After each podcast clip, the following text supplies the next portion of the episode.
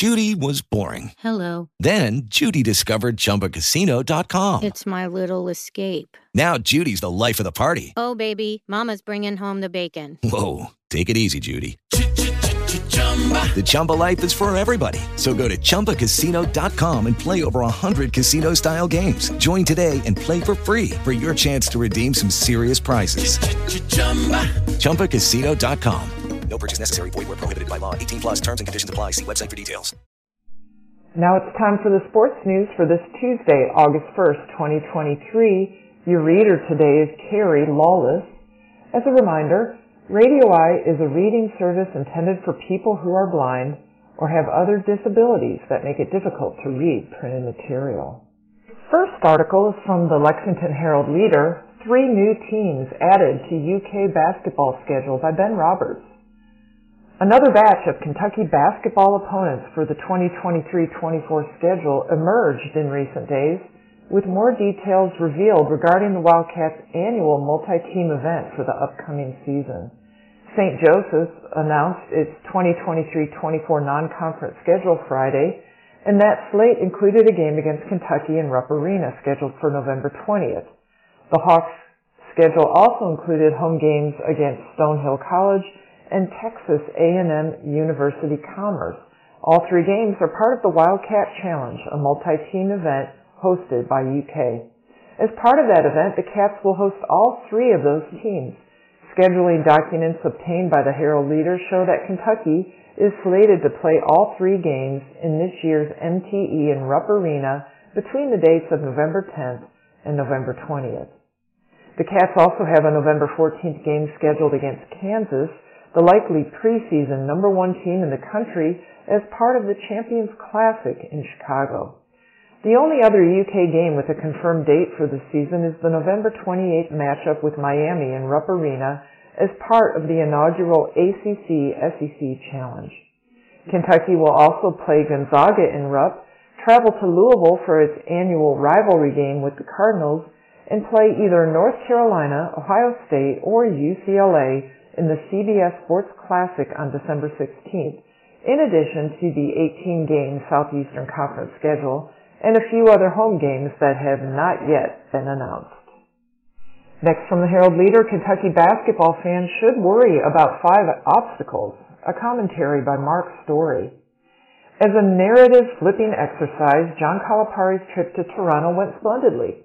Prior to Kentucky's July appearance in the 2023 Global Jam, rehashing the relative UK men's hoops failings of the recent past, not to mention worry over a slow developing roster construction for the coming season, dominated the conversation around the Wildcats program.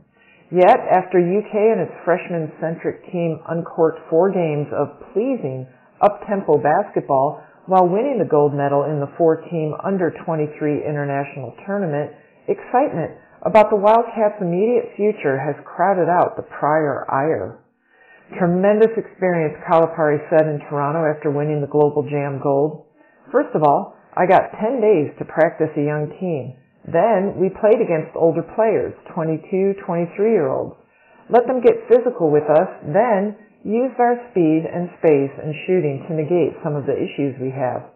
With many Kentucky backers now again hopeful of a return to hoops glory, for the Wildcats in 2023-24, here are five areas that merit worry. Worry one, injuries to big men. About the only thing that went wrong for Kentucky and Canada was the left ankle injury suffered by 6'11", 225 pound sophomore Ugonna Onyenso in a scrimmage before the actual global jam. Turney tipped off. Subsequently, Calipari reported that Onyenso had undergone a successful minor surgical procedure and would be sidelined for a couple of months. Onyenso's injury followed the news that seven-foot freshman Aaron Bradshaw had undergone surgery to repair an injured foot. As of early July, Calipari refused to put a timetable on Bradshaw's return. Though foot slash ankle injuries to big men can prove problematic, there is no reason to think that Onyenso and Bradshaw will not be able to play for Kentucky in 2023-24. However, the development time for the two young big men in the run-up to the season is being compressed. The uncertainty around Onyenso and Bradshaw may explain Kentucky's apparent recruiting interest in 7 foot 2, 220 pound Croatian Zvonimir Ivicic. Worry 2, rim protection. As much fun as it is watching Kentucky deploy small ball in Canada and play five out with offensively skilled forward Tre Mitchell manning the center spot, Calipari has his reasons for wanting more traditional post options available. My best teams have blocked shots. My worst teams have not blocked shots, the UK coach said in July. UK's 38 1 team in 2014-15 blocked 253 shots. In 2011-12, NCAA title team blocked 344 shots. A season ago, while playing no one taller than 6 foot 9 on a regular basis, Kentucky blocked only 125 shots and finished 22 and 12. You need some size for rim protection, Calipari says. We didn't have that last year, and that affected us. Worry 3, defense slash offense synchronicity. In Canada, Kentucky unveiled the modern offensive approach that many Cats backers have been calling for. UK played fast, averaging 91.8 points a game. The Wildcats moved the ball, recording 103 assists on 142 made field goals. Kentucky employed a three-point heavy attack, taking an average of 29.3 trays a contest while making 37.6% of its three-point tries. Very much to be determined, however, is whether the Cats can play that style offensively while also using a rim protecting big on the court. Worry 4. Rebounding.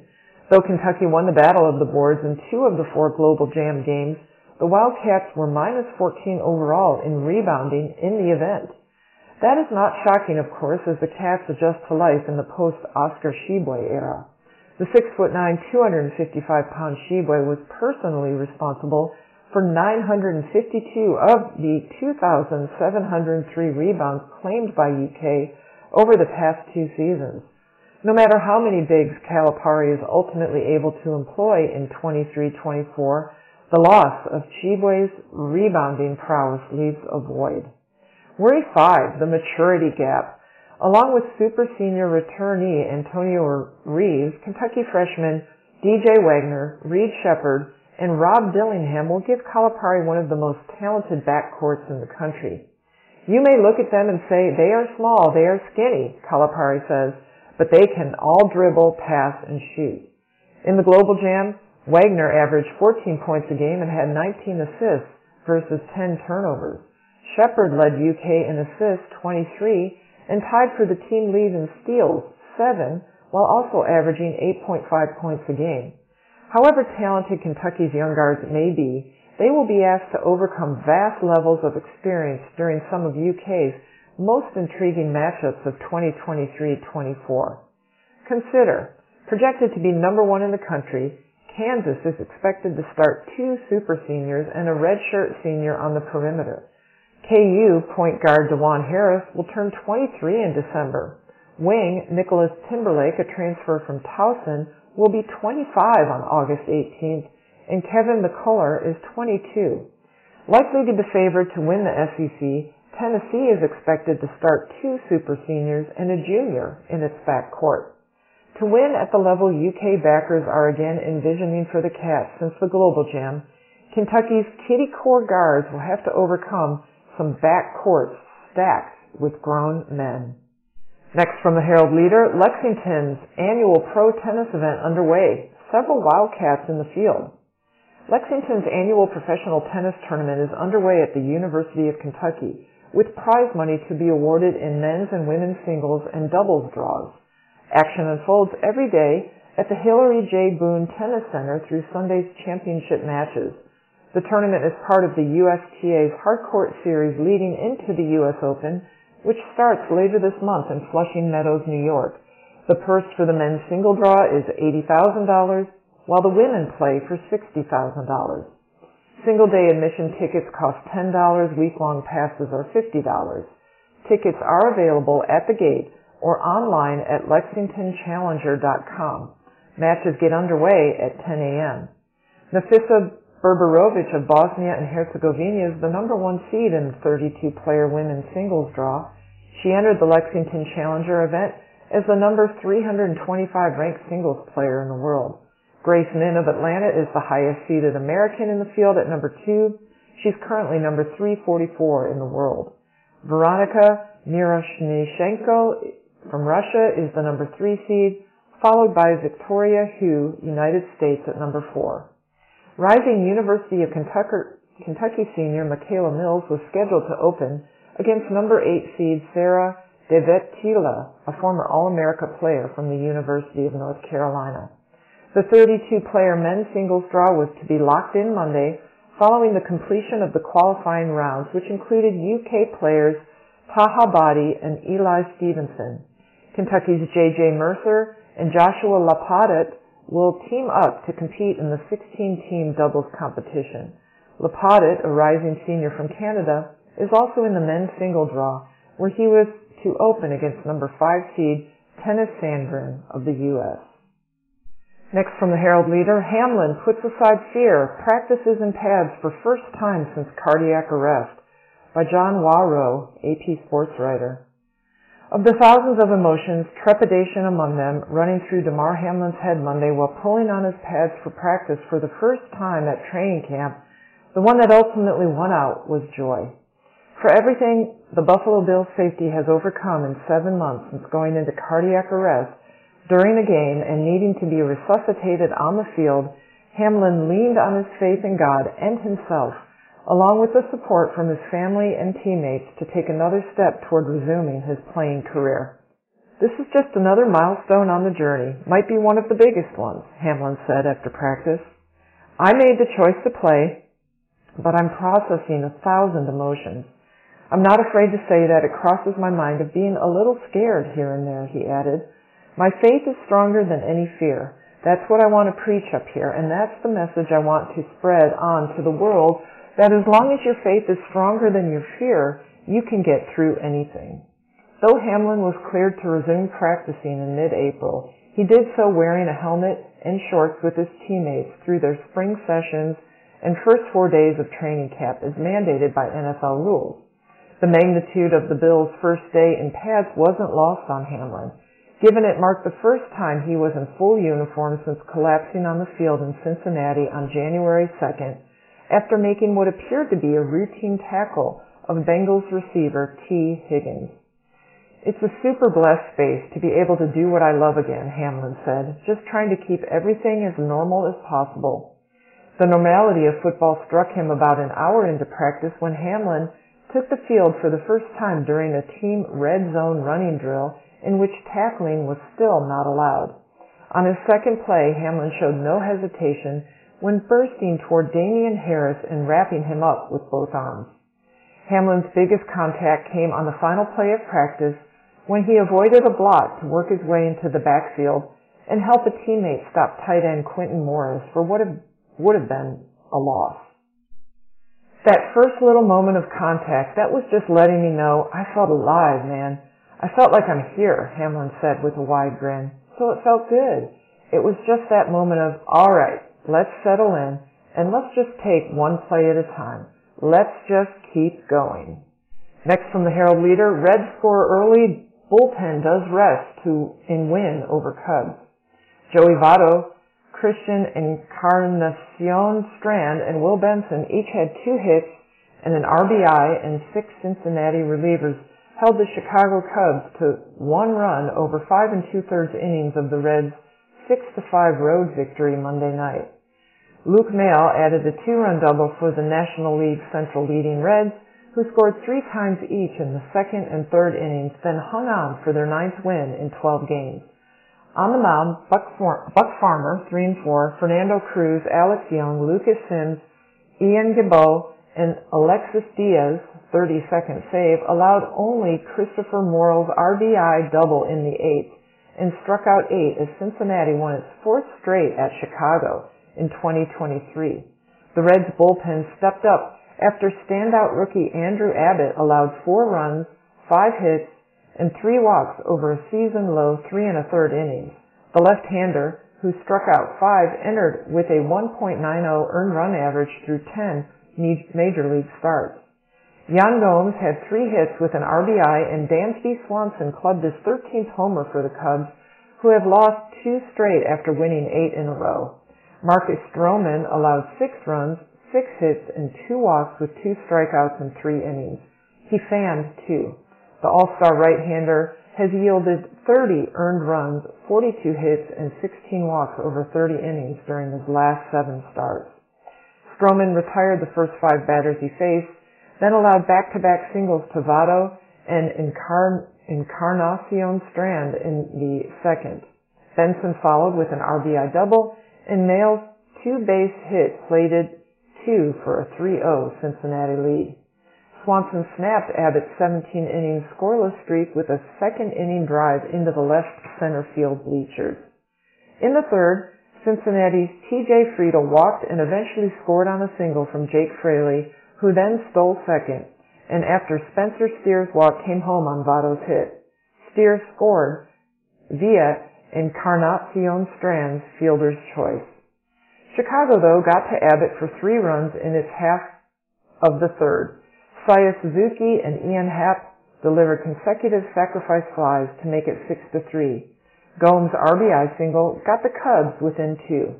The Cubs, Javier Assad, Daniel Palencia and Mark Leiter Jr. held Cincinnati to two hits and fanned eight over six scoreless innings to keep Chicago close. Next from the Herald Leader, Churchill Downs to improve several track resources for fall meet after horse deaths. Churchill Downs will implement safety measures for its September meet, including new track surface maintenance equipment and additional monitoring and equine care following 12 horse deaths before and after the Kentucky Derby that spurred suspension of its spring meet. Racing is scheduled to resume September 14th and run through October 1st at the historic track, which paused racing operations on June 7th to conduct an internal safety review following the spate of horse deaths from racing or training injuries. Seven died in the days leading up to the 149th Derby on May 6th, including two in races preceding the premier event. The Horse Racing Integrity and Safety Authority recommended suspending the remainder of the meet, which moved to Ellis Park in western Kentucky. Training continued at Churchill Downs during the investigation, and a release on Monday stated that while industry experts found no issues with the racing surfaces, the track invested in new maintenance equipment. It will also double the frequency of surface testing among infrastructure upgrades.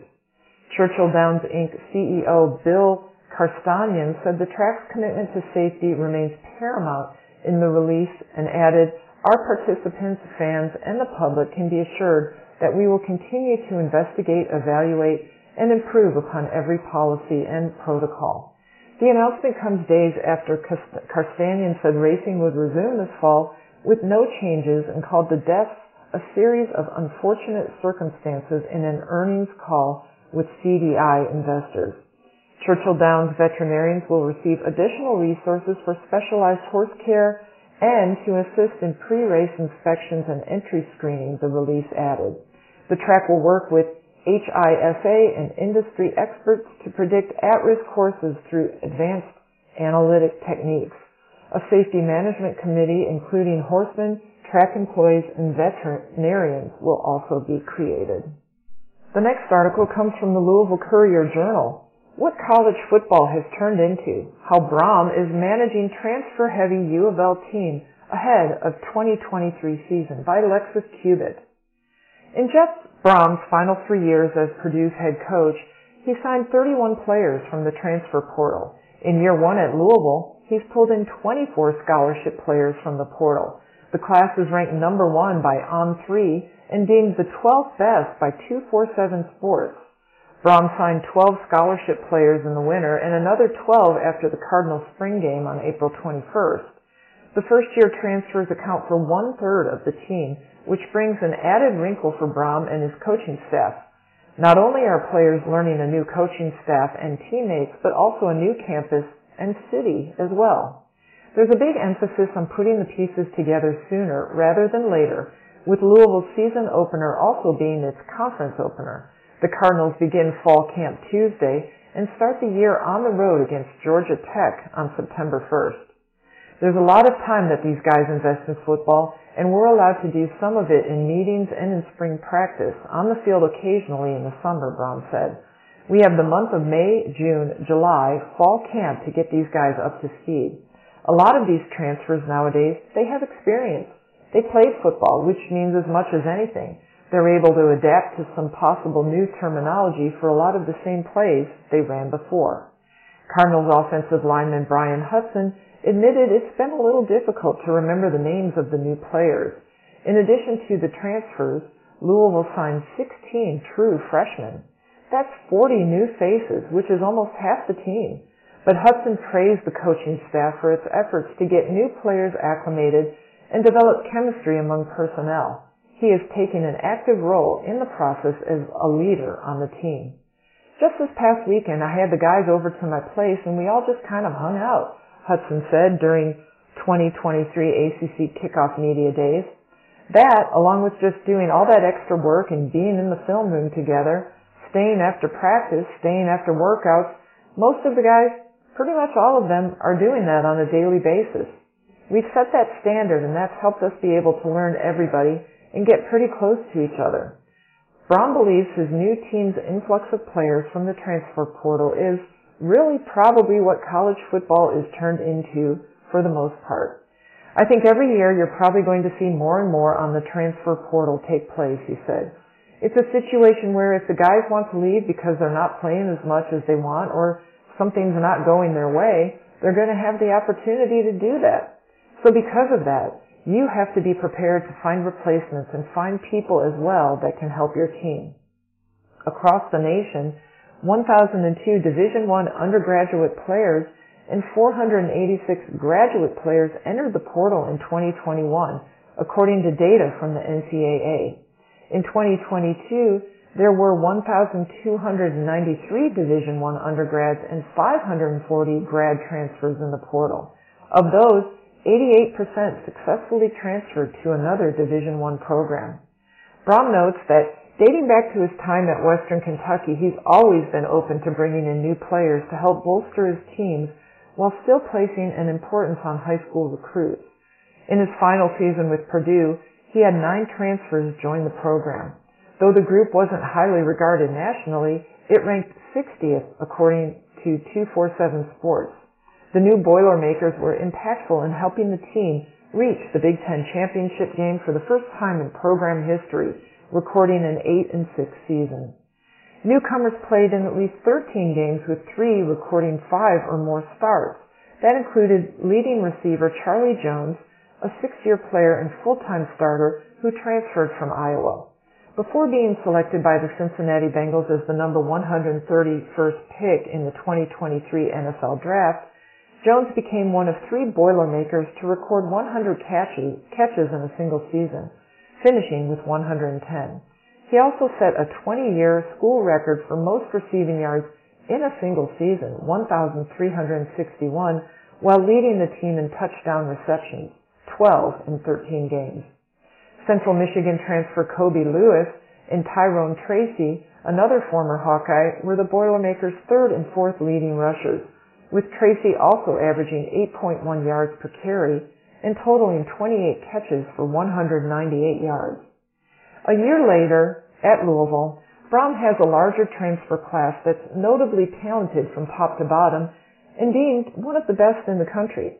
The Cardinals hope those expectations will manifest on the field after working throughout the offseason to bring the team together in Brohm's first season at the helm of the program. You have days that if you are invested and you're around your guys and you get them around your team, you can get that done, Brohm said about getting the newer players adjusted. You've got to spend the time to do that and not take the off season for granted that it's just a time to be off. No, you've got to put the work in to make sure that that thing is gelled together from game one. Next from the Courier Journal, a couple in brief articles. Broncos wide receiver to take break from football due to heart condition. Denver Broncos wide receiver KJ Hamler is taking a quick break from football. Hamler announced on social media that he was diagnosed with the heart condition pericarditis. Pericarditis is swelling and irritation of the pericardium, a thin sac-like tissue surrounding the heart, per the Mayo Clinic. The receiver said he was experiencing chest pains before camp, which prompted him to get checked out. NFL Network reported Monday that the Broncos are planning to waive Hamler with a non-football illness designation, although the team has a desire to bring him back. Hamler is expected to miss multiple weeks. I will be back on the field better and stronger than ever as soon as possible this season. I feel great physically and this is very frustrating for me to deal with, Hamler wrote on Instagram. It's a tough it's tough to deal with and to deal with this when I was ready for a breakout year, but adversity is nothing new to me. Next, Colts quarterback Richardson misses practice following nose surgery. Indianapolis Colts rookie quarterback Anthony Richardson missed Monday's practice and could sit out again Tuesday after undergoing nose surgery. Before practice, team officials announced the former Florida star had a procedure to correct his nasal septum. Richardson was the fourth overall pick in April's NFL draft. Indy was expected to hold its first practice in full pads Monday, but Richardson, who started only one full season with his home state Gators, was not available. It's unclear whether Richardson could miss even more time than this week's first two workouts. Taylor has not practiced since reporting to training camp last Tuesday when he was put on the physically unable to perform list following off-season ankle injury. Next, Broncos receiver Patrick carted off field with right leg injury. Broncos wide receiver Tim Patrick was carted off the field Monday with a left leg injury almost a year after he tore his right ACL at training camp. There was no immediate word on the nature or extent of Patrick's injury, but it appeared to be a serious setback for the 29-year-old who was embarking on a comeback after missing all of last season. Patrick was participating in a 7-on-7 drill with the Broncos in full pads for the first time, and his left leg buckled as he pushed off to run a route. He yelled out in pain and threw his helmet as coach Sean Payton, quarterback Russell Wilson, and receiver Courtland Sutton were among the first to rush over to him. He was helped onto a cart and taken inside the team's headquarters as the crowd of some 3,000 fans fell silent. Patrick was the team's number one receiver going into last season when he tore his right ACL in a non-contact drill on August 2nd. He was a projected starter again this summer, even in a crowded wide receiver room that also features Jerry Jeudy, Sutton, rookie Marvin Mims Jr., Brandon Johnson, Marquez Callaway, and Lil'Jordan Humphrey, among others. This wraps it up for the sports news from the Lexington Herald Leader and the Louisville Courier Journal. For this Tuesday, August 1st, your reader for today has been Carrie Lawless. Thank you for listening, and now please stay tuned for continued programming on Radio Eye. With the Lucky Land slots, you can get lucky just about anywhere. This is your captain speaking. Uh, we've got clear runway and the weather's fine, but we're just going to circle up here a while and uh, get lucky. No, no, nothing like that. It's just these cash prizes add up quick. So I suggest you sit back, keep your tray table upright, and start getting lucky. Play for free at LuckyLandSlots.com. Are you feeling lucky? No purchase necessary. Void where prohibited by law. 18 plus terms and conditions apply. See website for details.